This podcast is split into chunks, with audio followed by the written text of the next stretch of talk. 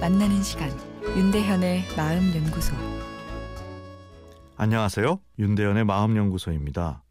오늘은 가까워지면 멀어지는 그대라는 제목의 청취자 사연입니다. 전 사람과의 어울림도 좋고 직장 생활을 나름 잘하고 있습니다. 근데 한 팀원이 있는데 이해가 안 됩니다. 팀 회식이나 이벤트를 마련하면 난 시간 안 돼. 빼고 해. 라며 꼭 분위기를 깹니다.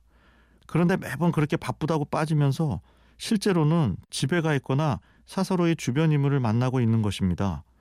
그런데 더 이상한 것은 우리 팀원과는 잘 어울리지 않는데 다른 팀원에게는 선물 공세도 하고 메시지도 자주 보낸다는 것입니다.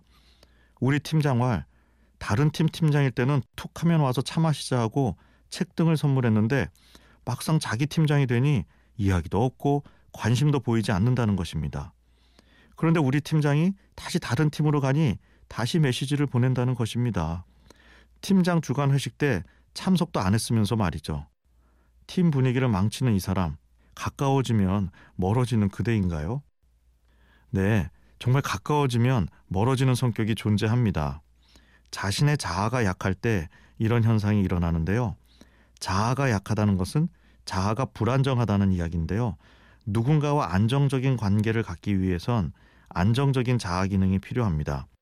안정적인 자아란 내가 누구인가에 대한 이해가 이성적, 감성적으로 성숙할 때 가능합니다.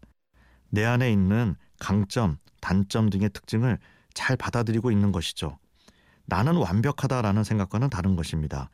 안정적인 자아를 위해서는 단점도 나의 한 부분으로 받아들이는 용기와 너그러움이 필요합니다.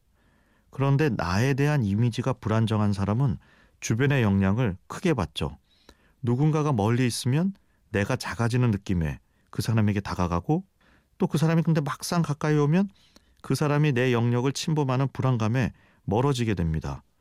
내 정체성을 스스로 잘 만들지 못하기에 주변과의 관계에 심하게 의존하는데 상대방이 멀어도 내가 없어지고 가까워져도 내가 없어지는 불안정성을 보이는 것입니다.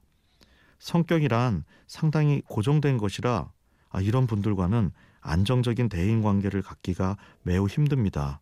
그분의 반응과 상관없이 항상 일정하게 관심을 표명하는 것이 도움이 되는데 쉬운 일은 아닙니다.